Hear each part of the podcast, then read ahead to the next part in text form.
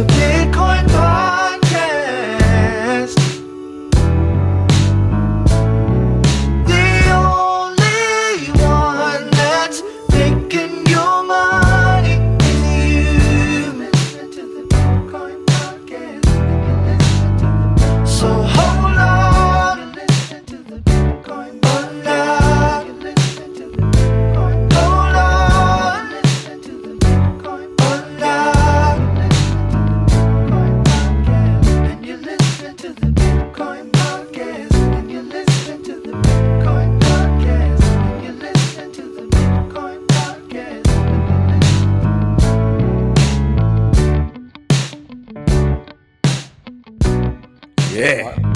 apple juice for? Uh, we're gonna find out as we start talking. So, hey guys, welcome to the Bitcoin podcast. I'm the host that talks first, the Fergalati, or also you can also call me D if you'd like to. Just gonna leave a pause there for what would be Corey as the second host. Hold on. I'm the host that talks next, Dr. Petty, All right, and I'm the third host, Jesse Broke.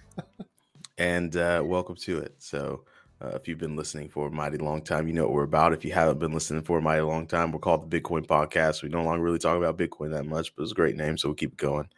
Uh, no, no, uh, you know, we've been podcasting for a while. We were like one of the first five. I think we were officially number four. One of the first five crypto shows. We've been talking about crypto a long time. You know, we're not Bitcoin maxi, so we don't talk Bitcoin is going to be the reason why we ascend into the heavens. Uh, Bitcoin is going to be the reason why uh, the demons of Hades no longer uh, uh, you p- uh, pick and prod at our heels. Uh, Bitcoin is truth. Bitcoin is God. No, we're not like that. That's there's a lot of people like that in crypto. We talk about all kinds of tech, right? So let's get into it. So today's interview uh, was with uh, Alex. Alex at uh, the The bridge. Finance. Yep. And uh, hello, audience. You know, welcome back to another uh, uh, the Bitcoin podcast interview. Uh, today we have uh, we have a special guest here from from deBridge. How you doing, Alex? Doing well. Thanks We have, for uh, having me here. Alex Smirnov uh, from deBridge.finance, D Bridge Protocol, uh, co-founder, uh, long-time crypto enthusiast, builder, participant, all the above. But I don't want to introduce you when you probably do a better job introducing yourself. So, Alex, meet our audience. Audience, meet Alex. Alex, take it away. Hi, everyone. Uh, my name is Alex, and I'm co founder of uh, Deep Finance, which is a cross chain interoperability and liquidity transfer protocol. Uh, what we are building is actually the decentralized infrastructure that allows to transfer any arbitrary liquidity and data between various blockchain ecosystems. And uh, yeah, it's supposed to be infrastructure that will be used by developers and by protocols to scale into other blockchain ecosystems and to make protocols composable cross chain. That's what we're building.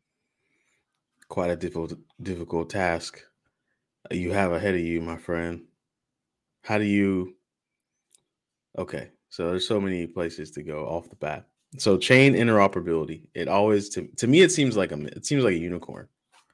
Like I mean I've been hearing these words for years, and it's not exactly easy yet for at least for the user. Um, it's getting better, but how does the uh the bridge the bridge sorry. I don't know why it's a jamaican accent the bridge man. Both That's- times are fine. how does how does deBridge you know plan to make that a little bit easier for everybody? Yeah, so we, we can get a start from like the general discussion about the multi-chain world, right? Because oh yeah. uh, there are many talks that we are approaching like multi-chain future, but in fact, we already live in a multi-chain world with like with more than 100 blockchains publicly available. And uh, the main problem here is that all those blockchains are not well interconnected with each other or interconnected through some custom cus- customized channels and uh, all those like bridges are different from one blockchain to another and the user experience is really is not really best one because users need to do their like due diligence. They need to go from one interface to another in order to breach assets between blockchains. And uh, yeah it's been very difficult and by far we don't have any unified standard for cross-chain interoperability. And that's what we actually are trying to solve here. Um, to solve liquidity fragmentation like technology fragmentation. And uh, it's like fragmentation of the entire ecosystem. And uh, we'll see how, how the future will be but i feel like that in the nearest future next year already we'll have so many cross-chain applications and projects uh, which will start to quickly evolve. And uh, i'm more excited like about composability of the protocols so that protocols in one blockchain can be plugged in or can communicate with the protocols from other blockchain ecosystems.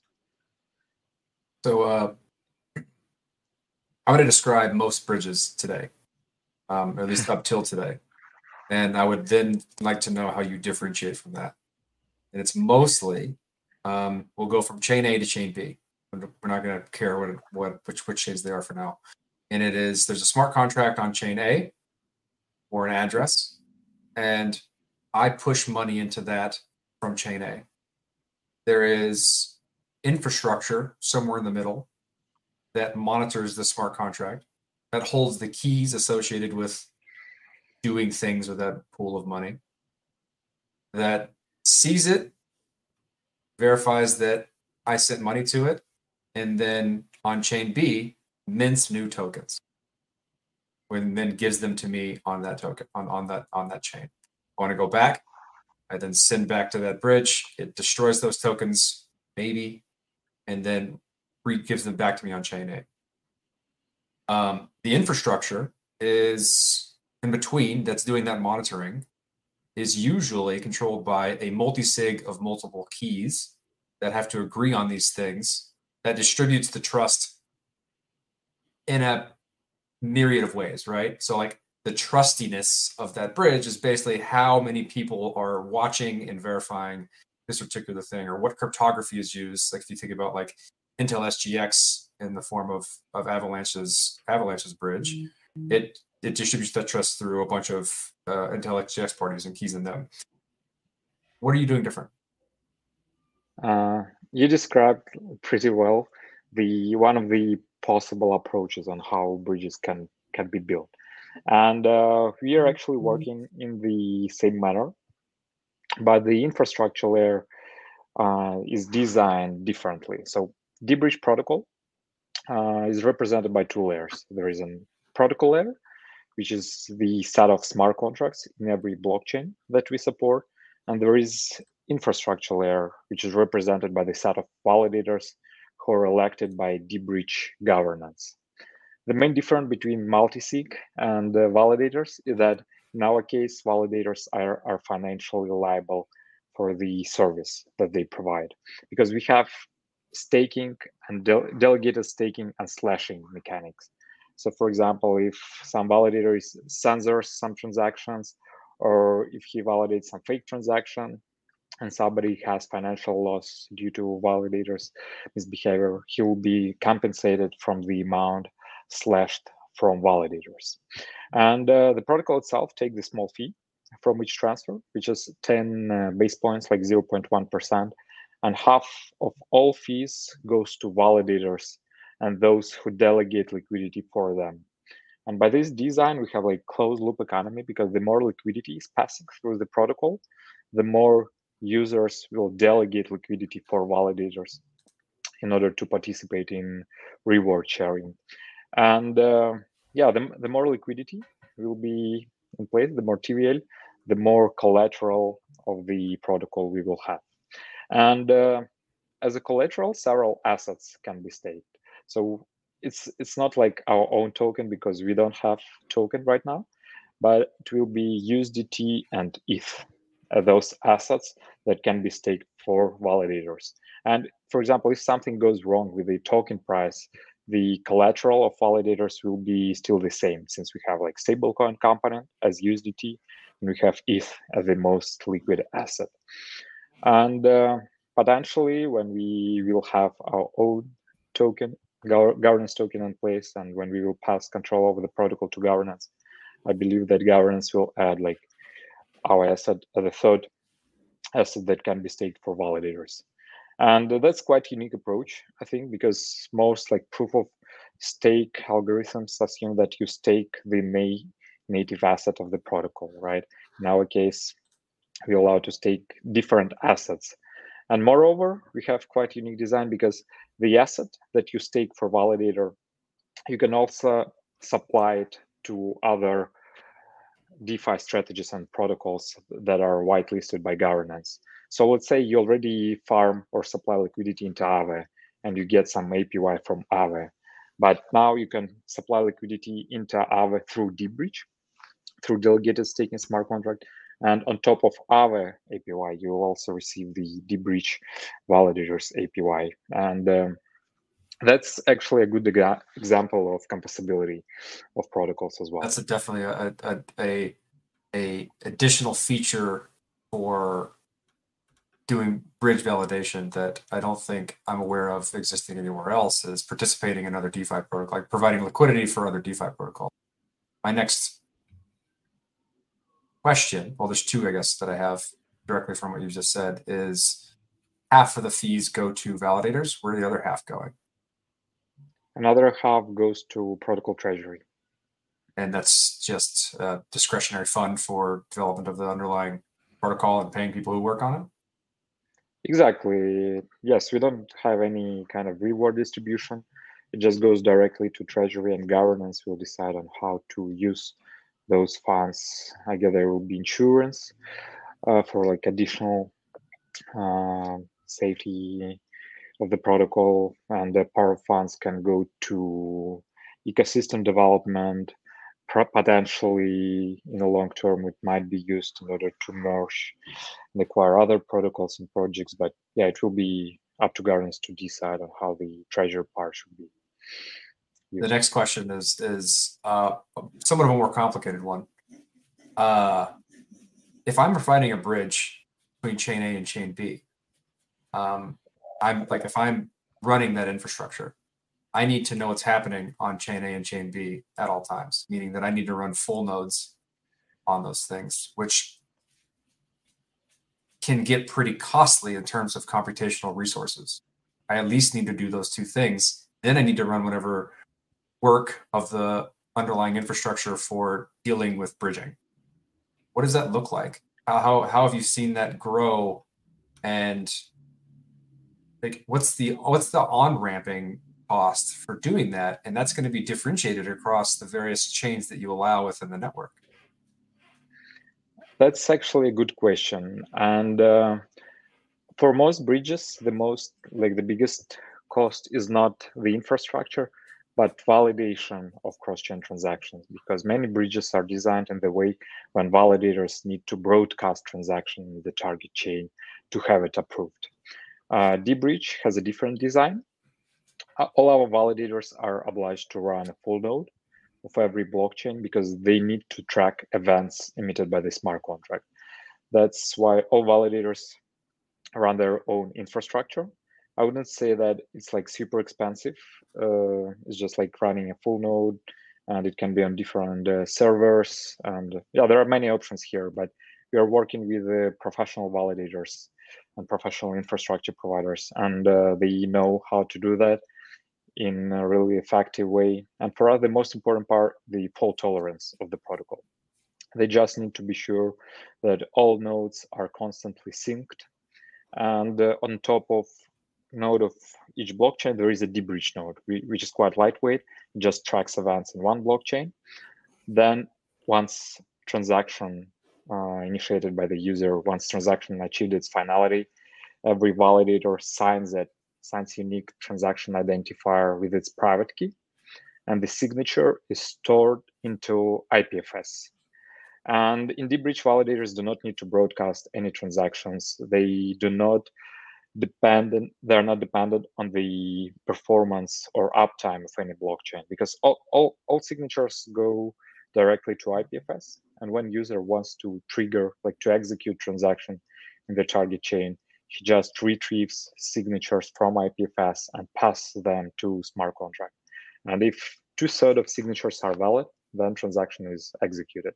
And that's really good design actually because it allows to have unlimited throughput, which is more, much way more than throughput of any blockchain that is supported by deBridge. So off-chain validation is actually a cool feature, and uh, I'm really happy about the design we got by far. I've had some sketchy retrievability from IPFS in the past. How are you? How are you getting um, uploaded files on IPFS quality times for retrievability, or even like guaranteeing that they're going to stick around? Because like IPFS has no incentivization for keeping things around. Do you need to? And if so, are you doing it? Yes, of course. Uh, IPFS itself does not guarantee that the data is persistent, right? Um, for storing of data, we use OrbitDB, which is like database built on top of IPFS. And in order to make all databases persistent, we have a pinners. So pinner is basically like server that pins all databases of all validators. And uh, the address, the hash of all OrbitDB databases of all validators are public. So anyone can launch a pinner and pin databases of validators. And actually the data are distributed almost instantly in case you have your you have address of the validator added to your bootstrap list to list of your bootstrap nodes interesting. Okay.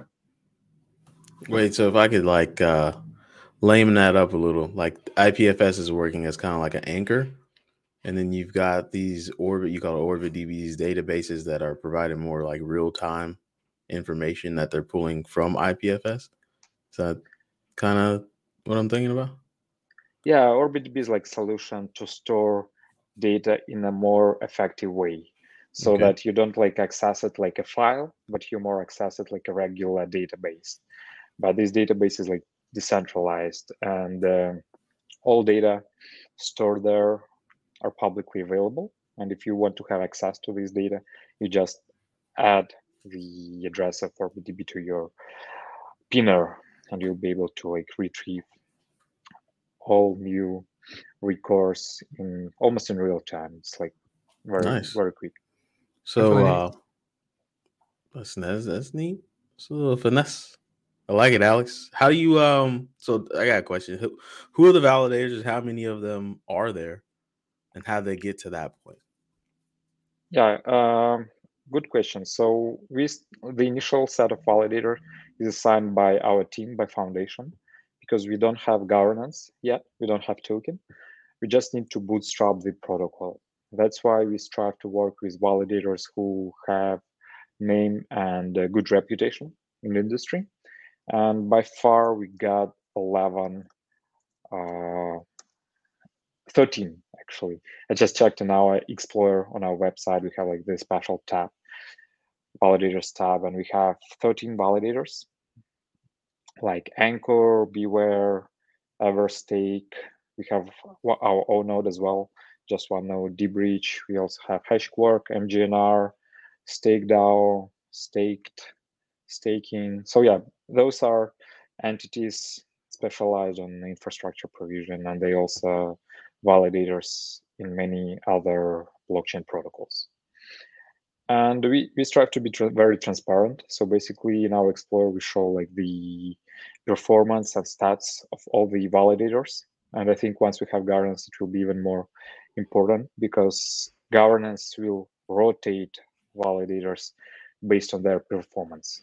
We really strive to differentiate the governance layer and validators layer because validators are working for governance and uh, they should not influence governance decision, I Mhm. believe. And in case something wrong with validator, or in case his collateral is too low, validator can be easily replaced by governance by another candidate. Hmm. And yeah, we start from uh, 13. Uh, I think in mainnet we have we'll have 11, but that's just to bootstrap the protocol Uh, later on, we plan to add more validators and to scale up infrastructure and like support more chains and add more validators as well. Nice. I'm looking at your validators tab, and it's it's everything's on testnet right now, correct?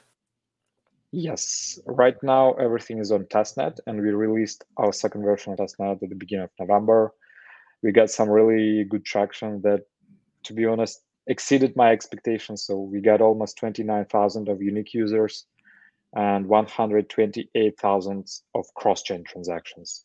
So those are real transactions that like processed by the protocol. And yeah, anyone can try try it out and uh, send some transaction.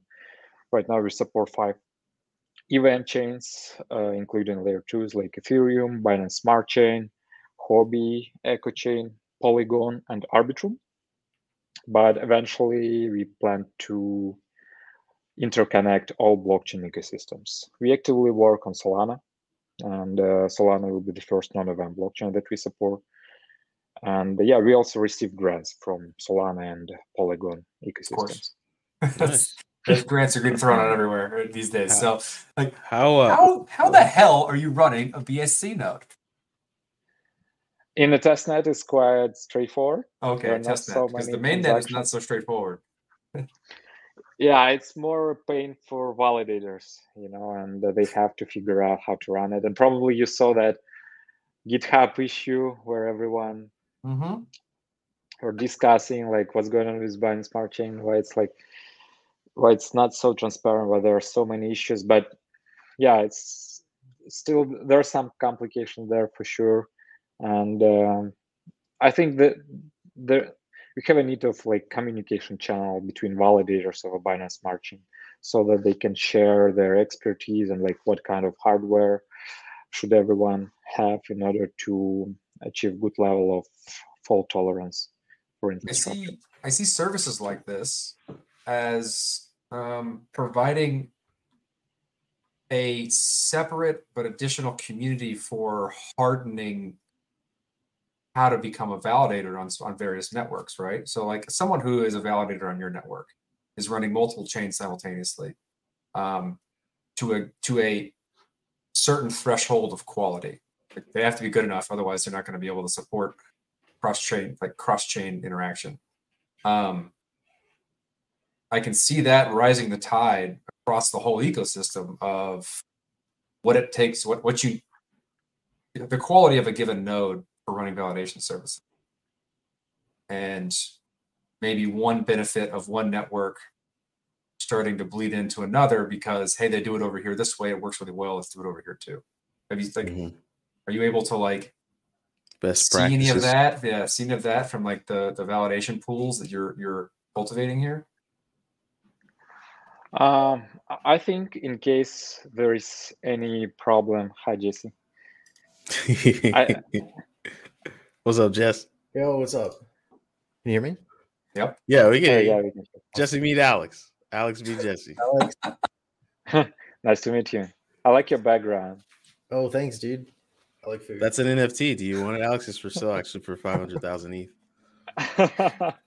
is it is it listed on- at OpenSea? I don't know. I think Banksy kissed it though. So it's it's hosted No. not on AWS. no, I'm kidding. I don't know anything about it. Jesse Jesse knows about it though. Um, sorry, Corey. What was your question? Because that's Jesse came in here like the Kool Aid. Derailed it. I'll, I'll repeat it for Jesse. Oh, sorry, yeah. sorry, yeah, yeah, yeah, yeah. yeah. uh like since since like people within your network are running multiple validators have you seen uh kind of like a this this slow emergent process of best practices in validation across different nodes Yeah, I can see I can say that in general I see that some validators are performing better. Some validators are not do not care that much about infrastructure. We just have certain like uh, process on how validators get from testnet to mainnet, and uh, in mainnet, like any failure of validator validator will lead to slashing. So I guess mm, So, like, validators will be more responsible you know what happens if a chain goes down right like if if a, if if one of the main net chains goes down and it's not a validation problem or like there's some bug that affects only a certain amount of validators, how does that impact the economics of your network and their ability to perform cross-chain transactions on it? So deBridge does not depend on any blockchain since we have off-chain validation, signatures are stored in IPFS. So if in case some blockchain uh, goes offline entirely, we can't influence that. So it's like the problem of specific blockchain, the problem of users who decided to move liquidity into that uh, blockchain ecosystems. Because when you bridge liquidity to, to some blockchain, you actually take the risk of consensus algorithm of the code base of the ecosystem in general, right? And in case the blockchain went offline um, and the validators like do not have anything to do with that. I mean, it's it's it's not because of validator, but it because of the blockchain node design. Then we don't slash validators, of course. It's just like the matter of figuring out like what happened, how we can get the blockchain back online, etc. But in case blockchain went offline because like validator did not spend time to update his like open Ethereum client to a new version, then it's a fault of validator. And if validator is not able to fix the problem quickly, like within 12, 24 hours, then I think that slashing will be reasonable in this case. But uh, governance will decide each specific case. Uh, I mean, if several validators will go offline, it won't influence the performance of the protocol.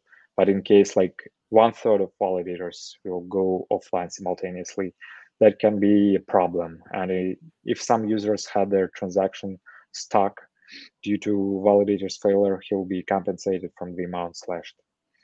That's I'm seeing like there's like it looks like three of their 13 validators are are like significantly behind um, in their ability to perform their network. So like they may be getting slashed, but the actual end user experience from a you like a user isn't hindered because the other ones can pick that up. Is that right? Exactly. So um, in general, like speed of transaction uh, of cross-chain transaction depends only on finality of the transaction the chain where it's originated. The longest transaction are those that are initiated in Ethereum because we need to wait for like 11 block confirmations. But once we have finality, then transaction can be instantly processed processed in the target blockchain. Um, yeah, but if there is a problem with validation layer here and the user cannot like accomplish his transaction within like five minutes term then th- he can apply for compensation i think. Because in this case th- there was the problem with infrastructure layer. And uh, because we care a lot about delivery of the messages you know. One case when you just breach liquidity but there can be like more sophisticated scenarios. When for example i breach price feeds from solana to um, let's say polygon. And in solana finality is like ha- half a second right? And uh, if i breach some price feeds i want to have it like in really quick manner in another chain. And if something went wrong and our validators can't validate transaction then this price feed is not delivered that can lead to like i don't know like millions dollars liquidation in some protocol. And uh, of course it's it's very serious like infrastructure should be very stable. The downtime there shouldn't be any downtime actually in case there is some problem it should be like the minimal uh, the pause, pauses should be minimal and uh, it, shouldn't be due to validators. And uh, getting back to the process of validators onboarding we have a several structure. Um, first of all we connect validator without whitelisting public addresses. So it's like signaling uh, validation. We just measure performance of every validator average delay number of missed transaction. And uh, if before performance is really good good enough and satisfy our expectation then we add validators public address to the smart contract. Since then it starts to be like active validator of the ecosystem. And uh, if he performs well within like one month in testnet then validator can be nominated as an active delegate as an active validator in the mainnet, and uh, governance will see his performance, his like signaling performance and the real performance in testnet, and vote based on that. So it's like the entire onboarding process. You know, though right now we're like onboarding validators to bootstrap the protocol, we'll have quite strict criteria criteria on who can join the infrastructure. Nice. Hmm. Let's reel it back a little bit. We've been in the weeds, you know. We're we're, we're mucking about in the weeds, you know, plucking the ones we don't want, sprucing the ones we like. Let's get let's reel it all back. So you, Alex, you're a co-founder, so you have another co-founder. What sparked the idea? You're sitting around, not drinking Smirnoff, because I know you don't like vodka, but you're drinking a cab sav, right? And you're like, we need to make the bridge. I'm gonna keep with the Jamaican accent because I'm just gonna keep it going. We're gonna make it. Why? What sparked you guys to have that idea? Because you were Yeah, toiling around in crypto for a while. It had to be like, you know, good night, good Friday night, and you're like, fuck it, we're gonna do it. Yeah, I and, co- and my co-founder Yaroslav, we were running Phenom, the blockchain development agency, and uh, we developed various blockchain-connected solutions and decentralized applications. We won many hackathons, and like deBridge started from the hackathon as well. But last year, we were involved in a cross-chain arbitrage and like yield farming strategies, and we had many situations when our funds got stuck in bridges or got frozen by exchanges with different requests for like proof of source of funds, etc. Because exchanges do not like when you do frequent deposits and withdrawals. Like arbitrage is their market, and they do not encourage when you're trying to do the same thing, you know. And at some point, like we decided we need to solve this problem in a truly decentralized way. We need to develop like the fully trustless protocol that will allow to perform cross-chain transfers of liquidity. And uh, we had this idea in mind for quite some time, even though we were like busy with developing and like Degen farming and other stuff. At the beginning of this year, we Fully degenerate. Go ahead. Go ahead. yeah, at the beginning of this year, we found out about the Chainlink Global Hackathon, and we like to have fun. You know, we like to build, and we decided to sign up for the hackathon. And it was like it was quite challenging because like more than 150 teams participate all over the world. And uh, surprisingly, we won the hackathon. We got the grand prize, the first place, and um we got an MVP that we built like within several weeks. And uh, after winning the Chainlink hackathon, we got so many requests from like VCs and partners, like ecosystem, that we realized that deBridge is getting like very serious, and we just switched entire focus to deBridge. And since March, we are like building 24/7 in order to deliver the cross-chain interoperability protocol, will be used hopefully by many developers and projects that want to go cross-chain. And yeah, that's how we came up with the idea. I can also share some insights on our progress by far. So we did a fundraising. We raised like 5.5 million dollars round from some really exceptional partners. The round was led by. Thanks, and with many more good partners on board like Crypto.com, Huobi Ventures, Lemniscap, and GNR, and yeah, we get like more than 35 investors on board. And uh, yeah, now we're actively pushing everything toward the mainnet launch, but the main focus has been security, of course, especially taking into account all those cross-chain hacks. And um, yeah, we pay a lot of attention to security. Like we have two security audit partners, Halborn and Zokyo. Will be listed at Immunefi, Bug Bounty platform, and um, security has been the main priority. And we are like very paranoid about it. We don't want to rush things, and that's why we are we are not live on the mainnet yet. We want to get to 11 when we are su- super comfortable, when we understand that infrastructure is reliable, and um, we, we want to deliver really great experience for users and protocols. I like it. I like that you. It's, Degen to deBridge. That should be like your Yeah. slogan. yeah. That's Yeah, how you like your origin story, like the start of your origin story. how going. Let me know if you need a jingle. I make those. You know, I'll get you set up. You know, I, I like that you're being you've built as long as you have in this space, and you seem like such have such a bright demeanor.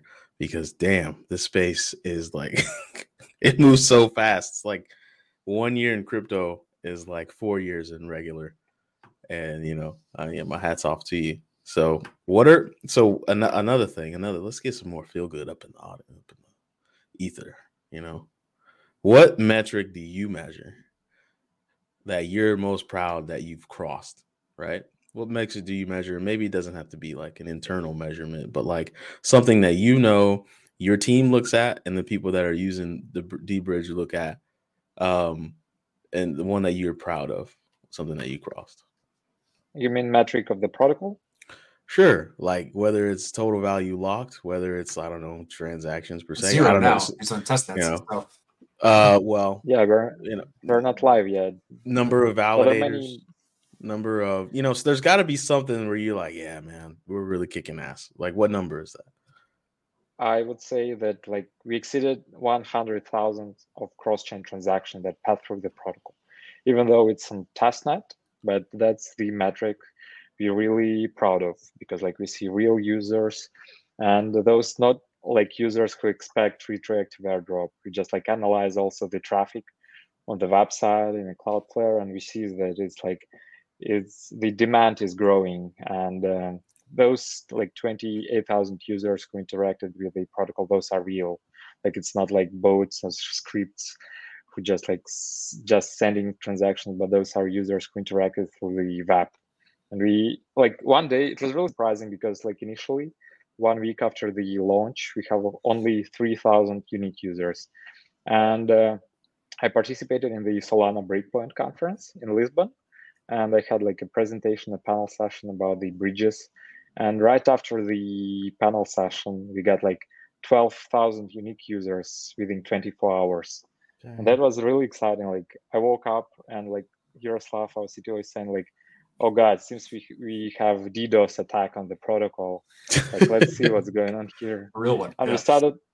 I even tweeted like that we have a DDoS, but then we started to analyze the web traffic and like requests to Infura, and we got that those are like real users, and that was quite exciting moment because we saw that like users are getting in and uh, we are gathering some good feedback feedback in Discord and Telegram channels, and yeah, it's like I'm super excited. And one of the latest uh, events that happened, like yesterday, the professor from my university that like taught me eight years ago, he texted me on Facebook and saying like, "Look, I I tested I tested out your protocol and like I'm active community member on Discord. Like, can, That's awesome. can and he asked me like to do elections uh, for students in university so yeah it was super cool you know because like even professor from your university like somehow tried your protocol like found out about the protocol and uh, that's super cool Nice, man. Congratulations. Did you tell him uh, the student becomes the teacher? Is that what you said? Charge him. I- i didn't tell that but yeah i can teach like Mm-hmm. defi but i'm not good as a teacher um, said, i don't "Remember like to explain twice I'd like a rebate on my tuition, sir. Like your your teaching's paid off. I'd like my money back. No. well, Jesse, you got anything you want to throw? out? Um, no, I think I came in at the tail end. Some of the some of those questions are pretty good. Oh, you got something you want to throw at him? Oh yeah. So is what you do actually difficult? And that can be interpreted any way that you want it to be. Uh, yeah, I can say that building of bridges is truly difficult because there are many components involved. Like you depend on the security of blockchain protocols, you depend on security of infrastructure, and uh, there are many things that like the puzzle is so complicated, and you need to assemble it in the best manner. And um, in general, like building in crypto is very complicated because it's a matter of security. If you're building a DeFi protocol, you need to have you need to keep in mind that like potentially there can be like dozens of millions of dollars or hundreds that are locked as a TVL in your protocol, and like you have bad nights, you know, you're thinking about it, you need to find good security auditors. That is quite difficult because like all good companies are like big demand and everyone is overwhelmed in industry. And yeah things are getting complicated. It's just you need to like steadily step by step move toward your goal and take into account many aspects. And uh, and luck is quite important here as well I like it. I like the realness of it. A lot of luck. Is it like uh is it building a puzzle where the puzzle piece changes shape, orientation, and maybe color randomly? Ex- exactly yeah Awesome. and, so uh, impossible. then. you need to assemble you need to find those pieces in like different When you Parts put one in wrong and it changes, someone someone loses a million dollars. oh, oh, so the world's hardest puzzle of all time is that? What? Yeah this puzzle might be super expensive actually I like how Super expensive. I like your answer to Jesse could have just been yes, absolutely. And you could, uh, um, I guess uh, we'll also wrap it up with our other um, trademark question here, and uh, we'll we'll throw a curveball in ten words or less. Can you describe interoperability? Um, sure. Interoperability is a great user experience. I would say. Okay. Um, No? but No, yeah, okay. Here's the box. Okay. Alex is out here, outside of the box. Okay, I like it. I can elaborate actually, but yeah, it's all about user experience because users do not need to care about like how technology is working. They just need to go to their wallet or to like website aggregator and perform the cross-chain action they they want to be to have. Like when we are using internet, we don't care how TCP/IP is working. When we have cross-chain interoperability, we don't need to care how bridges are working. Right? That's what we are trying to achieve at least. All right, Corey. What about yours? I don't have one. Yeah, you do. I'm gonna ask Corey's trademark question. Is there anything that you uh, Oh, that we Didn't realize that uh, was my question. that we did? You made it. It was a good question. You were proud about it. Okay. It was a whole thing. Is there is there anything that you hoped that we would have asked that we didn't? Is it question already, or I, I didn't It's get it's a it's a question. It's like you know maybe you were like, man, I really hope they ask me about this so I can knock this question out of the ballpark, and we just didn't ask you. Or are you good? Are you you know are you good to go with this interview? Mm, I, I don't know. Like you can ask anything. Okay. Well, I we actually are- have another question just to wrap wait, it up. Okay. Uh, yeah, I actually have another question. That Uh, There we go. realized. And it came from it came from the interview's going a little bit longer. Uh, so you're collecting a bunch of data, and you're looking at the traffic from a bunch of different blockchains, and you're seeing. I would imagine you're seeing a lot of trends. What type of trends are you seeing, and how are you monitoring this traffic, and what do you plan to do with it? Is this like this is a completely different type of information that's difficult to obtain unless you're doing a service like yours. Have you thought about that at all? Um, I think the main trend here that we are getting more and more blockchains and layer twos, and we will have even more in the nearest future. And uh, I personally think that we need to have a freedom. We need to give freedom to users and protocols to move between those blockchains. So it's like just imagine that like we live a world with many countries, right? So blockchain world and blockchains is like countries, and uh, our goal here is to like build infrastructure and bridges between those countries so that users and protocols can travel without pass without passports or maybe without visas with the minimal bureaucracy. And uh, yeah we provide a framework and uh, we want users to be able to easily pick the place where they want to live. And uh, yeah I like that's that's the main trend we're getting m- we'll be getting more layer twos like there is a neon which is layer two on solana there is uh, aurora layer two on aurora on near and there will be more but it's really exciting because ecosystems are evolving so fast and uh, i guess there will be many options for users and protocols to decide in what ecosystem should be used.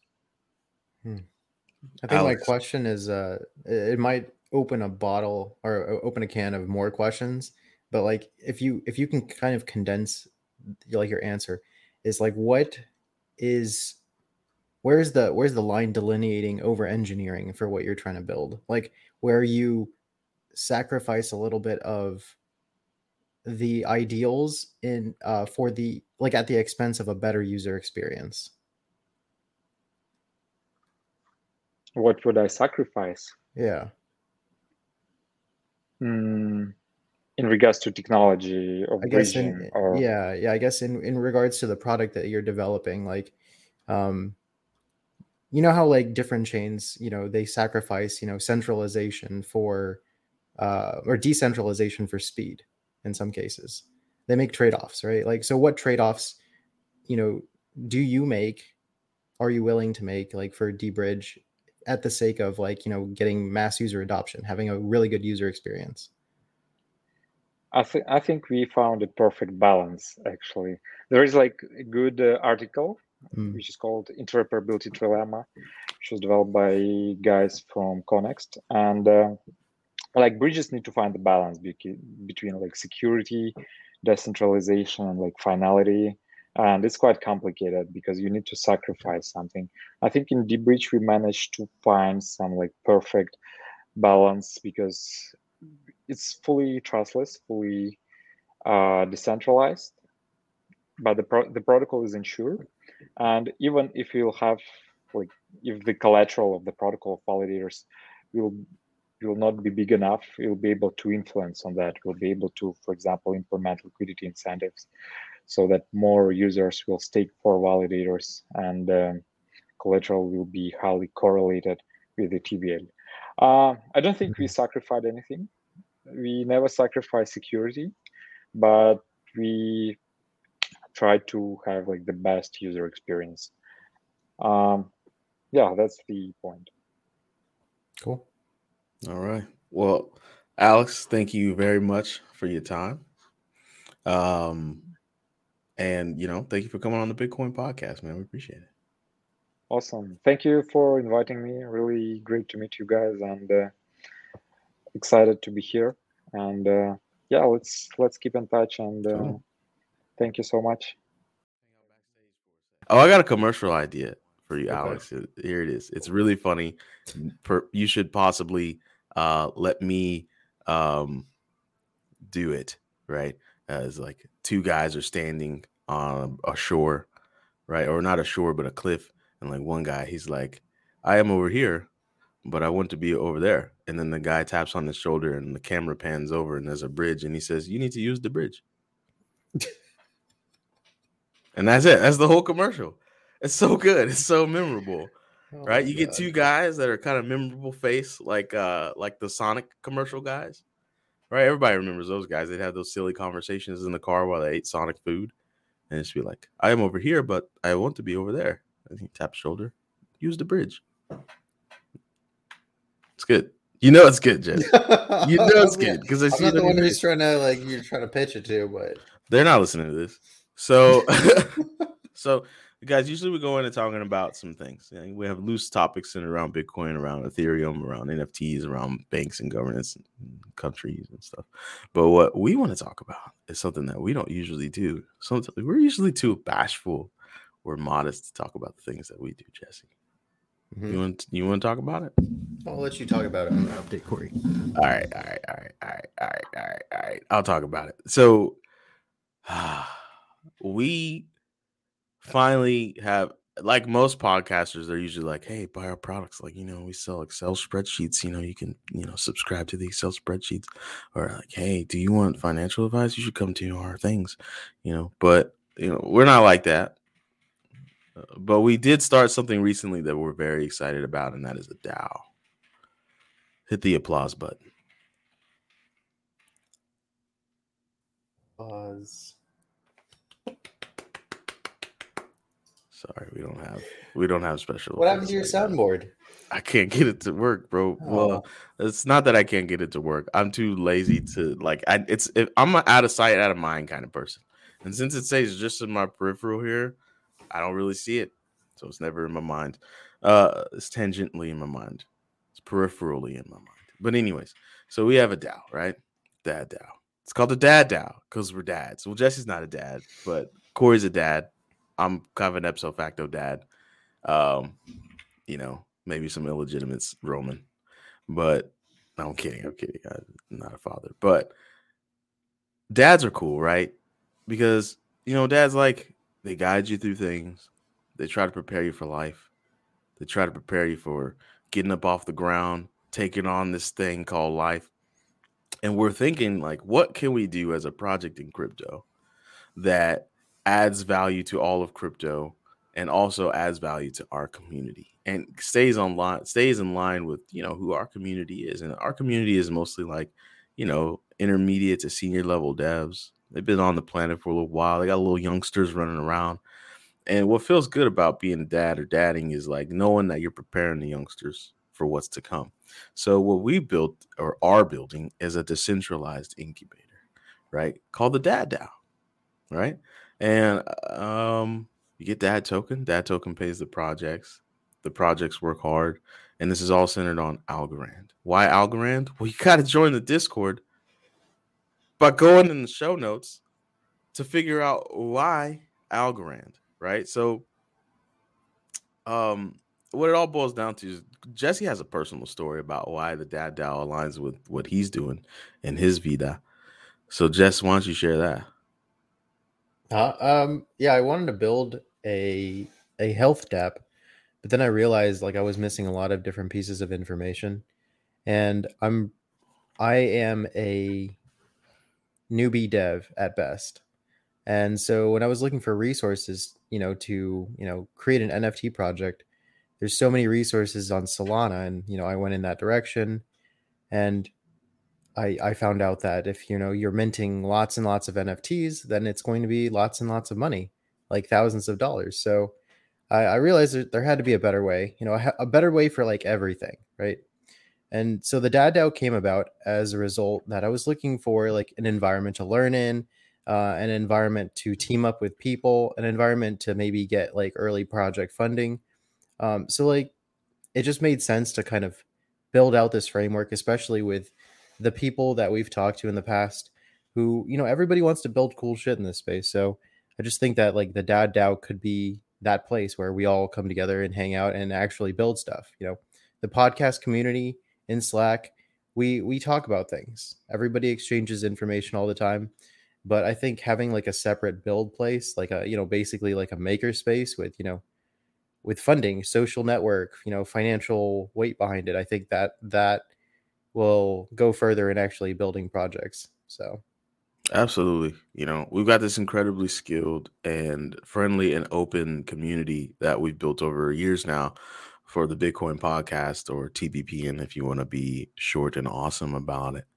And um we want to did you hear that? Did you hear that noise?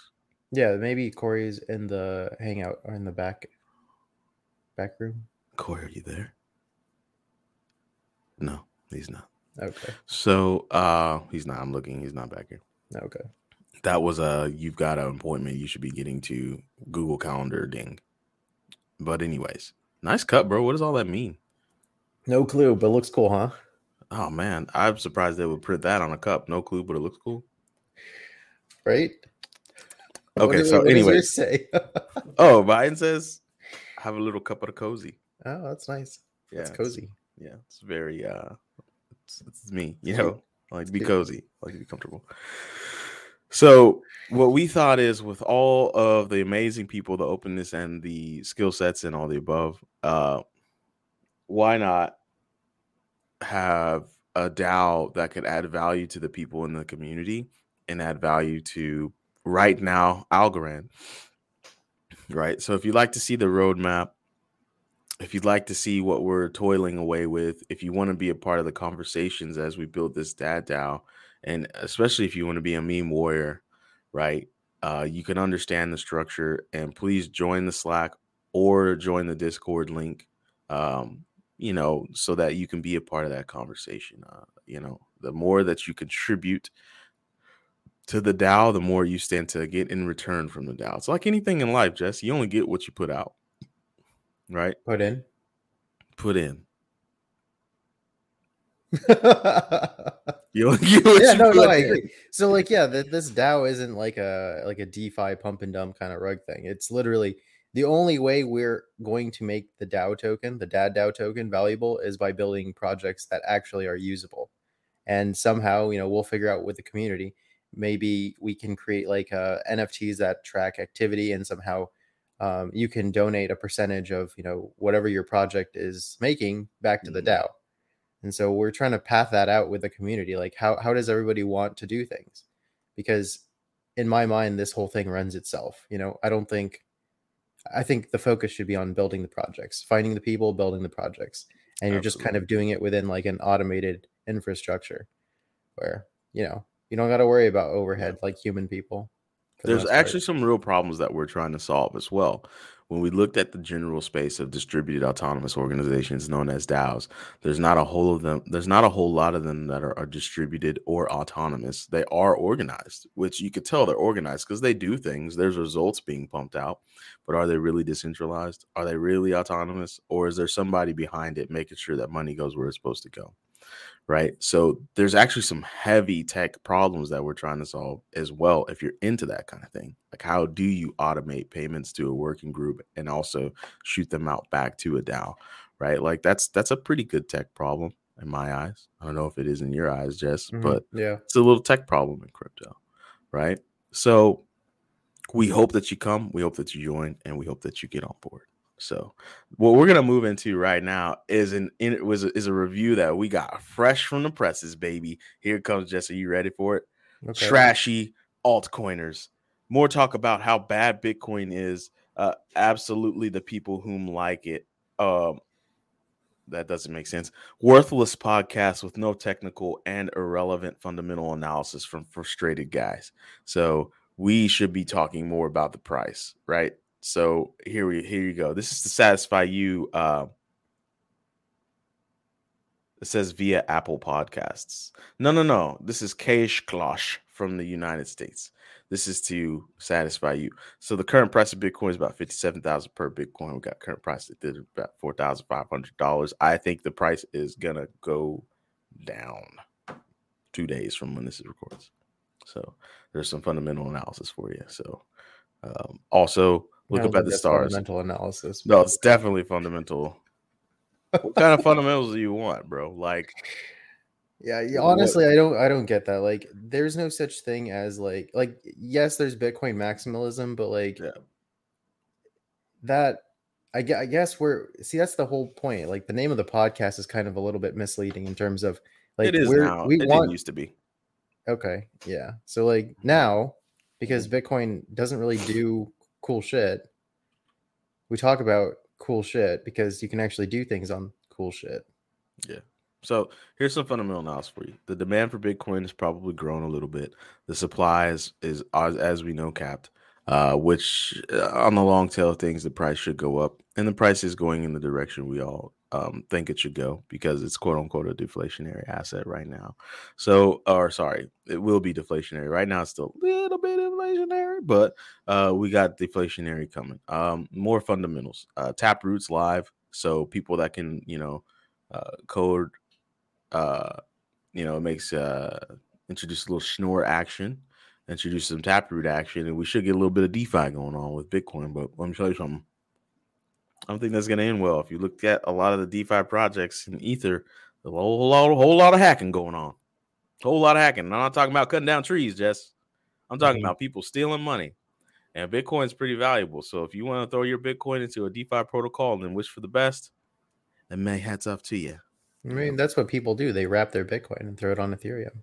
So you're just saying if you want to build DeFi directly into Bitcoin, good luck. Yeah, yeah, pretty Mhm. much. And then like even that is like to me that's so risky. It's like you wrap your Bitcoin, you throw it in some go some let's just call Ghost protocol.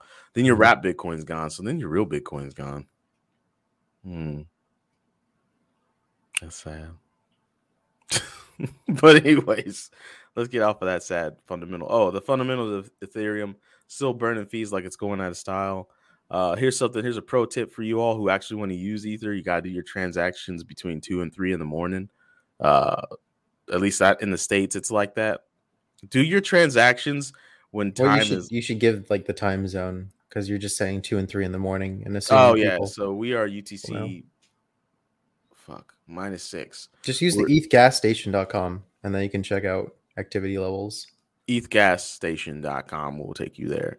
We're also UTC negative six, so um, that'll also help you. But that's when you're going to get the cheapest transactions. I I witnessed six hundred dollars in savings. That's personally for myself yesterday.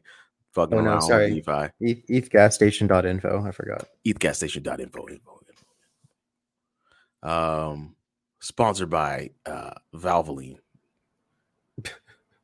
That would actually be an interesting sponsorship for them. It would be, would it? Like, yeah. There's somebody in their marketing department needs to get on it. All right, so um, that's it. That's all the fundamental analysis we're doing.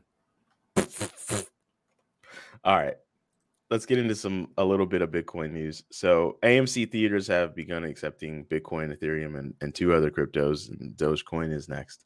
So um, you know, it is really interesting that you know people. Oh, Corey, you came in on the wrong side of this conversation. Oh yeah, I did. Yeah, man. We were just talking about all kinds of cool shit. You come in, we're talking about AMC accepting Bitcoin. Like, what kind of timing is that? Uh, you didn't tell anybody when this was starting. I, yeah, I don't Boss, think you made it like. I super- literally said the time. I'm gonna screenshot and put the time in here. Did It's you really? like- Yeah, yeah, I did. Oh, I missed it. Uh, Like I was telling Corey, the only reason I know is because he told me in Discord. Both of You you. didn't use I- you didn't use the production channel where we talk about production. Hold up. I'm gonna Hang come in here and I'm gonna show you exactly what it is uh, when when I said it, and I'm gonna read it. I'll feel This bad. was this was 3 p.m. Wednesday. in the production channel. This is 3 p.m. Wednesday, December the 1st, 2021. Since Corey is ill, I have to go to the shop. Let's push to Friday morning, 9 a.m. Question. What channel is that in? Uh, Where? this is in hashing it out TBP in production. Okay. I don't. I'm not in that. Oh yeah, And yeah, then- yeah. And then, Get the fuck. And then so Jesse goes, I'm down. And I say, Petty, we're canceling today and pushing to Friday. Alicia I just read that Okay. Yeah. When you tagged me. Mhm, mhm, mhm, mhm, I said. All right. So, still it, but okay. uh, Corey, we just spent about 10 minutes talking about the Dad DAO, just educating people around what we're doing, why we're doing it, and how they can join. And then we talked about uh, this guy. We got a really bad review because this guy got mad. We don't talk about Bitcoin and fundamental analysis. Oh, that's too bad. so I talk about him, price of Bitcoin. yeah, Do technical so- analysis that doesn't work. yeah, Oh no, we should change. yeah. So I hope you're happy, Koshlosh from the United States. So, you know, just stop listening and tell your friends not to listen. We don't give a shit. All right, so moving on to the next thing. Uh, just a little quick news for you newsy types. AMC's accepting accepting crypto probably in select theaters or theaters that choose to participate. It's really strange. Still, we're we're talking about nine years later, some from Bitcoin being invented, and then like you know, I've been trying to pay people in crypto and it's still difficult. Like I tried to pay someone 10% more than they invoiced me with just so I could pay in crypto. So I didn't have to liquidate anything and keep track of any bullshit. I just wanted to pay them in crypto and get the products that I wanted. We're talking, you know, four figures USD, not that much. Um, but the dude, the dude was like, no, I'd rather take 10% less month, less value and just pay me in dollars because, you know, I, that's what I want to do. And I was like, and I'm still this is still going on, by the way, Corey Jess. And I'm like, yeah, I'm not gonna pay you in dollars. I'm gonna pay you in crypto because that's what we have as a business to give you. So if you either want these thousands of dollars or you don't want these thousands of dollars, and I'll find someone who does. And this this is going back and forth. It's actually stuff for the podcast. But anyways, I didn't know that was I still going on. this. The, the, Huh? the t-shirts, jerseys, yeah, the merchandise that were Yeah. that Our merch. our merch. merch. And you know, Dylan, if you're listening, I know. Sorry, tell him like, hey, I'm not gonna pay him in dollars. That's that's just what that boils down to. So, you know, I'm put I'm put I'm, I'm putting my foot down. All right, it's 2021. Get with the program. All right. So, um, of course, we were just talking about uh, Taproot. Um, that's the other little snippet we have here. So that's that's that's about it. So, um, Okay. let's let's keep it moving. Corey, do you have anything to say about the servers that you're fixing behind you? that every week and I I applaud you, sir. Every week you're like you've broken down something and you're building something else. What's what, what's up with you, man? Uh, I closed on a house. Oh, I didn't close. I got an offer accepted on a house. You're house. beaming. Huh? You're You're beaming. beaming, bro. Beaming. This house Yeah. is house is pretty sick, Yeah. And um, now I have to get this house ready, which means you won't be seeing that anymore. It's gonna be like show ready. So like all the like if you, if you could look this direction and this room, it's nothing but computer parts. It's like Like a how lot many? computer parts. Oh. So you're that dude in Ghostbusters Shelves. that was always building Shelves shit. of computer parts. I'm I'm that bad. It's not like- definitely Bill like when you're watching the shows and you see like you know like the computer guys and they have this like racks of things. Yeah, not yeah. Not that. It's just Mm. it's a hodgepodge of stuff. Nice. can't. That's that's not going to work for showing a So how are you gonna move all your stuff from there? Fucking your I'm building gonna throw a lot of place? this away. Fucking I- I think a I'm gonna gather up there. about 95% of this stuff and donate Yeah. it to the local hackerspace. Uh, um, things that I don't use directly because a lot of this stuff was like planned parts for creating, um, like reusing old laptops to create HTPCs, the custom HTPCs for people, mhm. things like that. Um, so I'll just I'll donate it all and then start fresh in the new place. If we look over there, he's got racks of stuff. Like this is the bucket of accelerometers I've taken out of Fitbits. There's definitely a Uh, lot of that. This is the bucket of batteries. This is the bucket. Do you It's- have those like? for real? Like if, oh, there's a bucket of batteries. One second, I'll show you. Wait, just pan it over. You don't have buckets of stuff? We don't need to get a glimpse into Wait. this. first one. Look, here's, this Oh yeah. You're like uh, Doc from Back That to the Future. that is the that is the finished product of me shucking a, a bunch of laptop batteries. Great Uh, Scott. Interesting. that I will then turn into a large cell for recharging purposes. Great Scott. No, I'm kidding. These are the ones that have the residu- residual charge that's sufficient for keeping. Interesting. Yeah, so I do a lot of weird stuff, but not going to So- work for selling a house. so- So, I have to now a make it look like I don't know, make Show it look ready. nice. Yeah. here's a very interesting tweet, and this is from uh, Zhu Su, who who's got the avalanche emblem up. Uh, but it, this is what I'm saying is these cycles just repeat. Like this person who used to be well into Ethereum Mhm. has now abandoned it to work on, on a chain where he wants to do the things he wanted to do when he got into Ethereum, which, by the way, was the same exact initiatives of why people abandon Bitcoin to go work in Ethereum because they want to build some stuff on the Bitcoin. Here's the interesting difference, and at least in the way it is right now, with like just this one particular case of people moving from something like Aval- um, Ethereum to Avalanche. Mhm. is that it's the same thing that they're doing. It's just cheaper and faster from their perspective. It's the EVM. Mhm. It's just run by a different consensus mechanism. And the EVM is not what Avalanche is good for that way. Like Yeah. the consensus mechanism of Avalanche has to cripple itself in order to facilitate the EVM. Mm. Uh, So what we're seeing is is is that the people who are developing dApps or playing with DeFi don't care about any of that. They don't care. They just they want to use what's there or build using the tools that already exist and not develop new tooling or VMs or anything like that. So I can't do any of the other stuff that Avalanche is trying to do eventually. They're Mhm. just going to do the same thing using the same tools on Avalanche. And that's what you're seeing from all of these layer twos, excluding maybe like uh, Solana and Algorand, right? 'Cause they have their own programming mechanism. Wait, those are those are not layer twos though. no, they're not, but they're, they're also like they're layer ones, but they're, they're not EVM clones either, Yeah, exactly. yeah. right? So- so what we're gonna and so like while it is a similar thing, the reason Mhm. why it's happening here isn't because Ethereum can't do it. It's because Ethereum's too expensive. Yeah. The bucket is full for Ethereum. And the goal right now for the Ethereum ecosystem is to expand the size of the bucket. I'm using that analogy because it works. Expand Yeah. the size of the bucket through layer twos and changing from Ethereum 1 to Ethereum 2 with the data layer and things like that. And so in the meantime, all that spillover from it bucket being full and it not being able to handle the capacity is going to all these layer ones and layer Mhm. twos, things like that.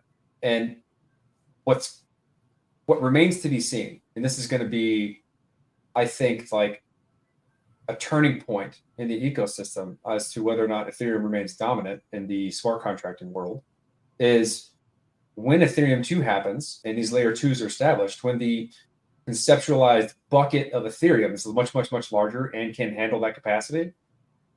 If all of these runoff chains, the chains that are holding runoff, all the people who are on those chains go back to Ethereum. I don't think they they'll don't- go back.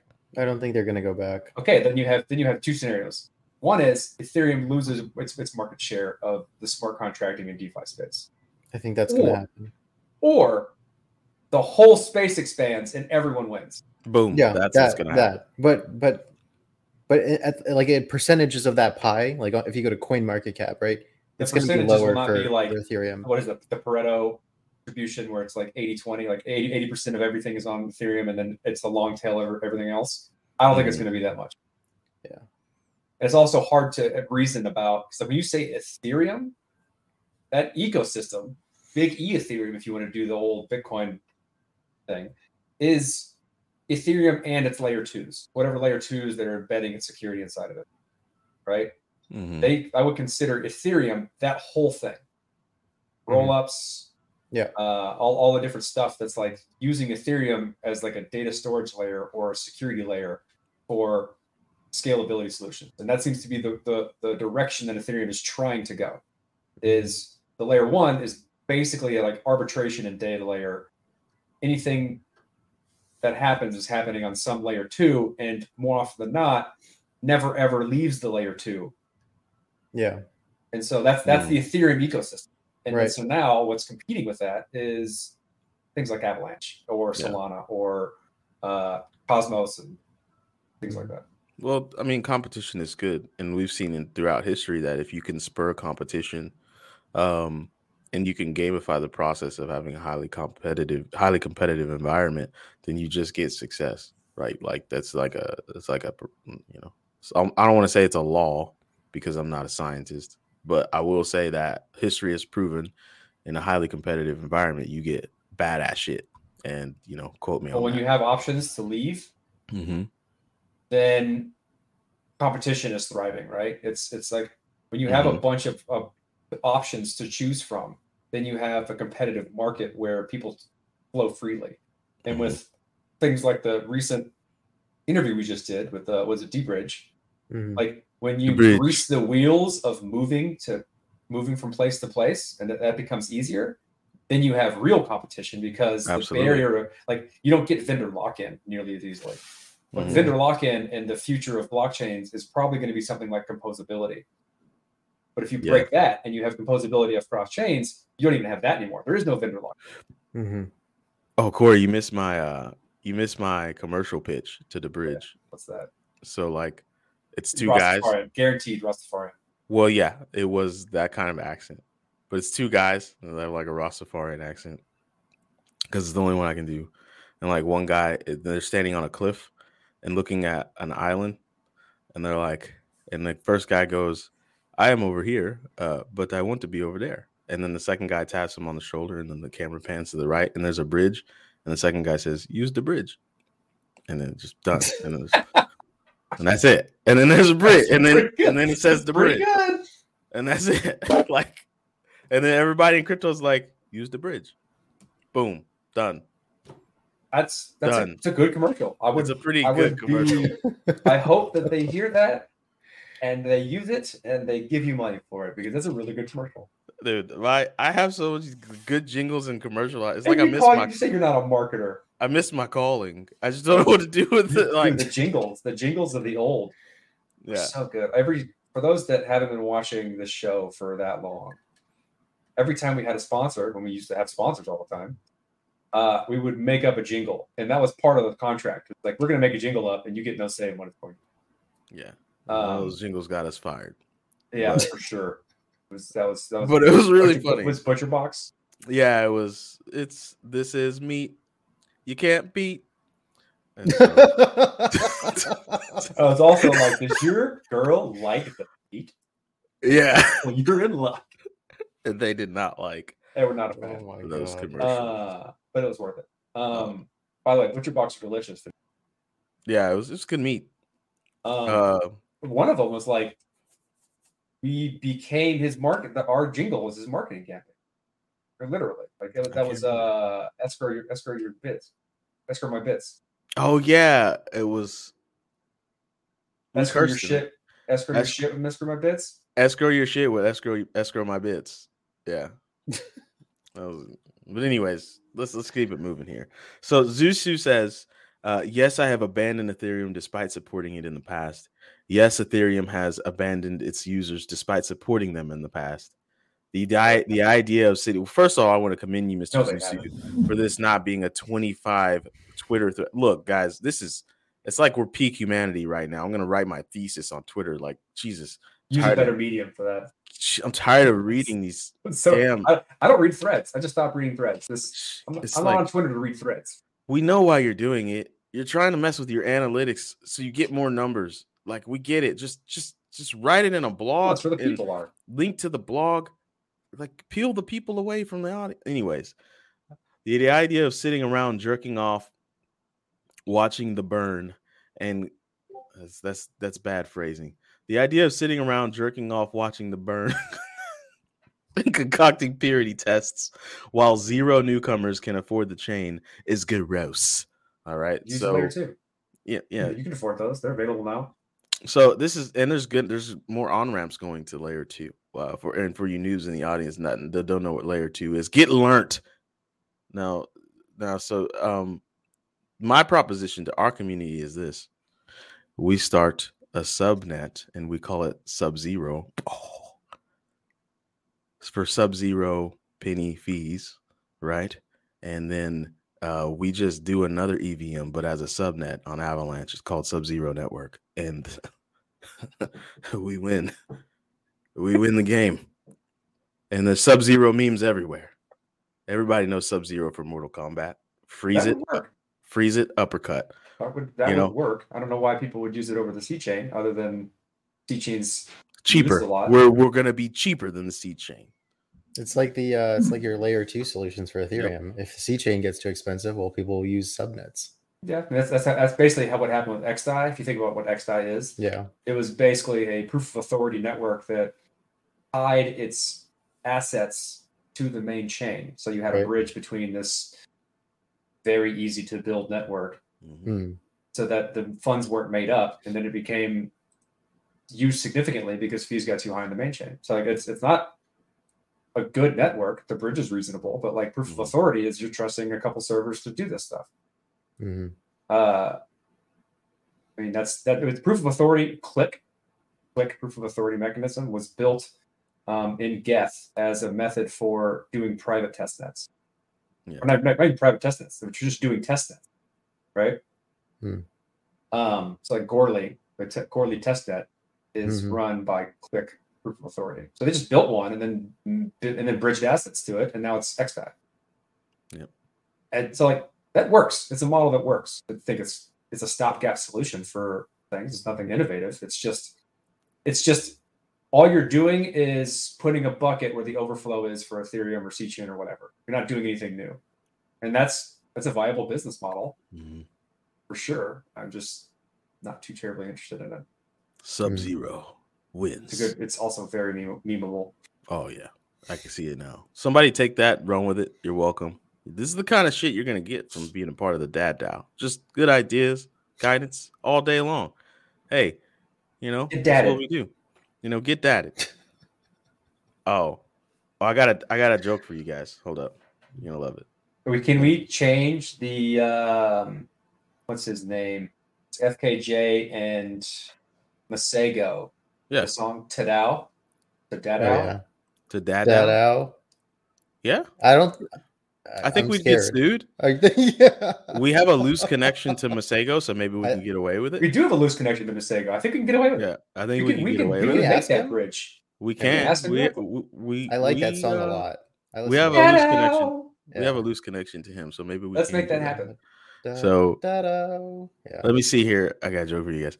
Lance is an uncommon name nowadays, but in medieval times, people were called Lance a lot. Ah. That joke. Quality dad joke. That joke. I know. All right. So, um, let's let's get into some other weird news. So, in um, in Doctor Evil esque um territory, this president of El Salvador is creating a Bitcoin like city at the bottom of a volcano.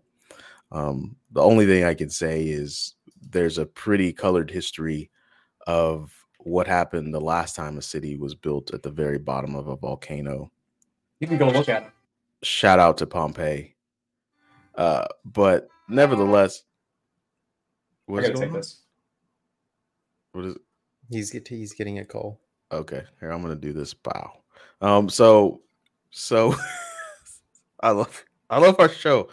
Like, can you imagine if on like the Daily Show, Trevor Uh-huh. Noah was like, "Psych, hold up, I gotta take a phone call real quick." stay stay tuned. Let me take this phone call real quick. Um, but so he's building the city at the bottom of a volcano, and the volcano is powering Bitcoin miners. How effective is that? I don't know, but I imagine. I mean, it, maybe they're working with it. I know, you know, energy and heat go together for the most part, like uh, peanut butter and jelly. So, whole lot of heat coming out of a volcano. Maybe they could turn that into energy. I don't know. I can't remember my physics class from fucking many, many moons ago. But you know, you guys get it. You totally get it. And then what's happening is as El Salvador is so forward with promoting their Bitcoin involvement, their crypto involvement, the rest of the world is like, hey, you can't do that. You can't. The IMF, known as the International Monetary Fund, like you can't do that. That's a bad idea. If you do that, we're gonna stop caring about you. And El Salvador is pretty much like you already don't care about us.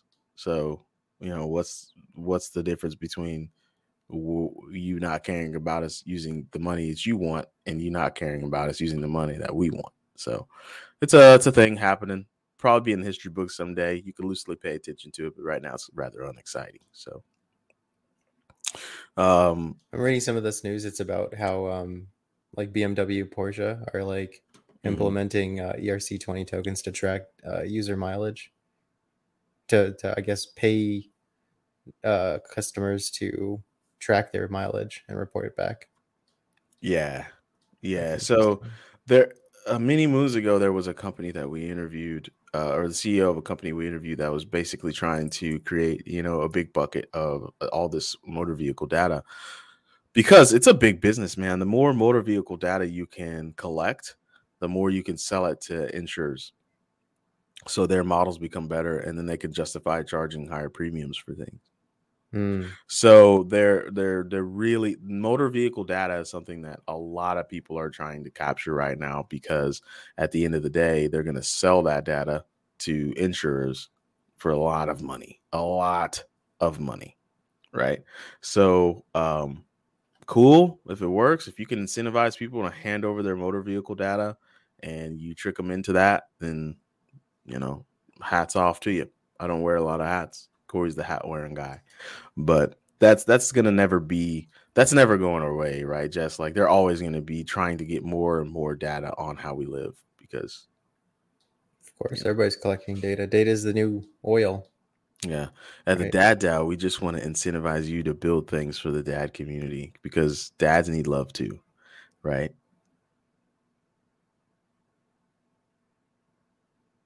jesse what do you want what do you want to talk about today man how do you what do you think just- about the interview yeah. I mean, uh, I thought it was interesting. It's a very good opportunity for those who can get on the staking side and get involved with that. It's Yeah. definitely a huge money opportunity. Definitely. Yeah. Yeah, here's some dad advice: is that if you have the ability to run nine nodes at the same time, Yeah. uh, then you should probably they're- try it. yeah. Huh? Yeah. Yeah. Yeah. Continue. Sorry. And and you have a giant pile of money, right? Because some of these nodes require staking, and in order to stake, you have to have that native token of that network that you're staking on, right? Um, you know, for example, Solana. I think what do you need? Eleven million dollars to stake right now? It's like 10 and a half million, Yeah, 11 million, something like that. because that. you got to have how many Solana? Yeah. 50,000. So you have to have 50,000 Solana. And on top of that, you have to have like basically a data center. Um, and you can run a Solana node. And You don't need If you- data center, but okay, I was exaggerating, but you know, whatever. sorry. Sorry. just sorry. I'm, I'm, no, sorry. it's okay. I, I brought my rain boots and my umbrella for the rain that you're putting on my parade. oh my Uh, God. But sorry, I got distracted by this information over here. But uh yeah, if you can run nine nodes, then you can be a part of deBridge. And the bridge is aiming to make it like really, really easy to bridge from chain to chain. And that's why their node is so intensive, is because you're actually running like nine nodes and then one node that links them all together. Right. So then you're pushing these information and pulling this, not pushing and pulling, receiving this information and pushing out more information uh, to those chains, right, to build the bridge, right? So, like, if you want to go from uh, Binance Smart Chain to Solana, use the bridge, right? So, uh, yeah, but I'm just reading this article about how Coinbase wants to be the AWS of crypto. At least the C- chief product officer is talking about that. isn't that the exact opposite of decentralization?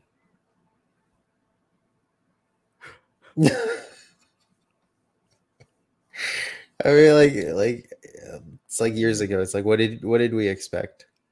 You know, But this is something that we've talked about. This is something that this guy has actually talked about for quite a bit. Negro Damas is that Uh-huh. people's natural people have a natural affinity to centralize, right? no, people have a natural affinity to want to make money. Well, yes, that's a part of it now. That's part of our human nature, but also like I'm just like let's just be real. If every single person on the planet was required to has house like I don't know, the 30 to 40% of knowledge on electricity that you need to be an electrician, then there would be pure chaos, right? Like it would be pure chaos. But there's What people that? So what I'm saying is that things naturally centralize, and they don't always centralize technically. Sometimes they centralize knowledge. Sometimes they centralize in philosophies. Sometimes they centralize in like emotional reaction to things. But things mm. naturally centralize because humans pattern things. That's what makes us different than the animal, right? Animals like, hey, I need some water. Let me go find some. Humans like, holy shit, But you're forgetting the, the the the part where the centralization gets to a point where you have stratification, like extreme stratification, right? And then the whole thing implodes and then restarts again. yeah, yeah. That's what we're that's what we're experiencing, right? Centralization of fiat, creation of crypto, implosion, uh, well, centralization of crypto, and then you're gonna have implosion again. Yeah. And so, uh, Corey, to fill you in, I hope that was a great phone call, by the way. Necessary. Um, what I was saying is, um, So we're talking about Coinbase. They're creating AWS, or they, they want to be the AWS. publicly said they want to be the and D's AWS like, isn't that centralized? And I, I was like, yeah. so? From a it's just- manager perspective, yes. you know, and, and so what from from Negro Damas's perspective over there, What do you mean? What do I mean by AWS? Like, just they want to be the cloud infrastructure of crypto, or Yeah. like yeah, kind of like uh, I guess what um, ConsenSys, old move, Cotton. Yeah, what ConsenSys is doing. So, uh, or trying, ConsenSys is doing anymore. they have that. um What's that thing that they use? Infura? Infura, yeah, Yeah, okay, Infura. that, that makes sense. They, they And just, yeah, you just use them instead of running your own. node. and so basically what i'm getting at is that humans naturally centralize things it's like it's we patternize things we do that and that's how Well, that's why we're efficient I don't know if okay, so I partially agree with that. Um, Mhm, if we take a given topic, mhm, most people only want the surface level information of that topic so that they can interact with it. Mhm. Only a small set of those people really care about the whole topic and the depths of that topic and how to like know everything about it. And so what you find is that most people want the abstraction or the idea of the topic, which is a business case for someone to come in, understand the whole thing, make that abstraction, and serve it to the people who don't really care. We talk about cryptocurrency. That's all of the minutia of handling private keys, uh, understanding how to do things, all, all that. It's just like, oh, you want crypto? Here's crypto. We'll take care of it for you. And that's always going to be the case because most people don't care about most things. They care about one or two things and they kind of get the rest of it. And so you're always going to have abstractions being served to the majority of people who want to consume something. And those are businesses who are going to that have to make those abstractions. That's the whole point of a business. I do stuff that you don't want to do and make it easy for you to do it. Mhm. and that's not going away. But like I keep saying over and over again, we have the option to leave if we want now, whereas we didn't beforehand. If I don't like, if I have my money in Coinbase and they make a move that I don't like, I can take it out. I have to learn more. I have to understand how to be responsible for my funds. I have to figure out how to manage a, a wallet by myself. But I can still do it. Mhm. I can't would- do I that would- with a bunch of other stuff. I think I would classify that effort as decentralization. Like you're you're you're moving away from a centralized service. Like if Coinbase is no no bueno, and you pull out your value, let's say in, into Ethereum, and let's say Ethereum doesn't meet your qualifications of what makes something decentralized enough, and then you pull that value to another ecosystem because you think you could do better. And so that's the dynamic that I'm saying. Like, yeah, things centralize until people don't like it, or the thing has so much stratification, like in Ethereum, right? Let's say like the Gini coefficient's like 90. Uh, it's not, but let's say that it is, where you know you have one percent of the users only uh, owning like you know 80% of Ether or some shit like that, right? Nobody's going to want to pull value to that ecosystem, regardless of how potentially decentralized the validator structure is. So, like, what I'm getting at is you have centralization until it's no longer like people can people want to go deep enough past the abstractions, and it no longer becomes necessary for them to play in that ecosystem. Yeah, and I guess what I'm trying to say is like we shouldn't be alarmed when things centralize because all the Yeah, that's normal. you can make Mm, something as decentralized as possible, but all you're doing is is, is extending the curve. Like you're extending the long tail you're, of you're extending the options that people have to do something or it, it, currently you're just giving them options Mhm. like a lot of what we've done so far is just provide a few options as opposed to you don't get options this is the way you do it. But things naturally they go to like for example dexes there were like i don't know if i can recall like way back when this idea of a dex started in 2017 there were there were a bunch. There were like five or six of them. But now Yes. the only the only two that people really ever give any credence to are Uniswap Uniswap and SushiSwap maybe there's another one hanging out there's there that but inch, yeah, one inch, whatever. the There's quite a volume is definitely getting caked up i'd be curious i haven't looked at the numbers i'd be curious of like the the, the volumes across Yeah. current dexes just on ethereum right I Mhm. bet I bet they're not as one-sided as you think they are. in terms of The amount of volume flowing through them because we have aggregators that or routers that basically automate costs and find the lowest amount that costs to do it across a bunch of different validators take a small fee. And so the amount amount of savings that they give you plus the fee ends up becoming less than just using whatever you know, right? That's that's how MetaMask works. When you do a swap on MetaMask, it finds the best route for you, and then takes a small fee across whatever is currently available. That's secure by their standards. Meta, MetaMask. Okay. Well, we've gone for about solid 50 minutes now. I do think we need to wind down. We've we've talked of lots of topics here. Uh, we left out Jesse's amazing hair, so I just wanted to throw that out there. But we did talk about the Dad DAO. Uh, we're not going to talk about it anymore. We talked about it for 10 minutes. But if you want to be a dad, you want to help crypto grow, and specifically right now, storming the beach of Algorand, um, join the Slack, join the Discord, pick a role, get involved. Uh, trying to move as fast as we can. Uh, we've also got we're not gonna do shout outs this week, except for one shout out in particular. Where you at, girl? Where you at? Sorry, I'm trying to produce and talk at the same time. Produce, trying to produce. Produce. Where you at? Okay, I guess we took her off of here. So that's not that's not that's not a thing. Long neck and wide smile. Yeah, yeah, long neck, wide mouth. She's not there. Um, There's but no we do. way she's not there. She's not there. So. Mm. Um, we do have one uh, one thing we'd like to show you all that has benefited quite a few people in the Slack, at least personally. That if you do join the Slack and get involved and be a part of the conversation, this could be you. Are you working in a job that sucks balls? Does your job suck and ergo your life? Do you want to change that because your life is sucking? Join the TBP Slack. Get a better job. That's right. So uh the that best could be B roll in the world. that could, Touching the thing. that could be you. uh well, um that's about it. We also do this manscape thing, but you know, everybody Dude, we, I think that's over. We're not too. doing that anymore. Those are gone. I mean, it's endless, right? We could just Wait, I guess we have with a it. bunch of them still. We need to give a few of them away. If you want a manscaped, tell us why you deserve one, and we might send you one. Yeah, you gotta You show got us like you got like ten of them. gotta show us graphic pictures of the hair, and you gotta send that No, to no, no, no, Corey's no, inbox. Oh my You gotta god. send that to Corey's inbox so Corey can look at You, if you do that, it's going on Front Street.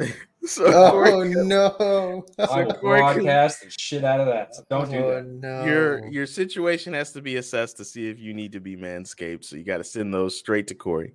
Oh, but you're put, you can put it on Front Street. If that happens. I don't care how how groomed it is. All right, guys. on a show. You're gonna Oh, get uh, stick pics. yeah. Oh Swear yeah. to God, do you have like a dick pics? oh my god. You're not gonna get conventional dick pics. You're gonna get like under dick, I swear to God. right? Oh Where the oh hair, where the hair. swear to God. Okay. I'm, I'm gonna be real mad. we, we gotta do an outro here. I'm trying to. Oh, here it is.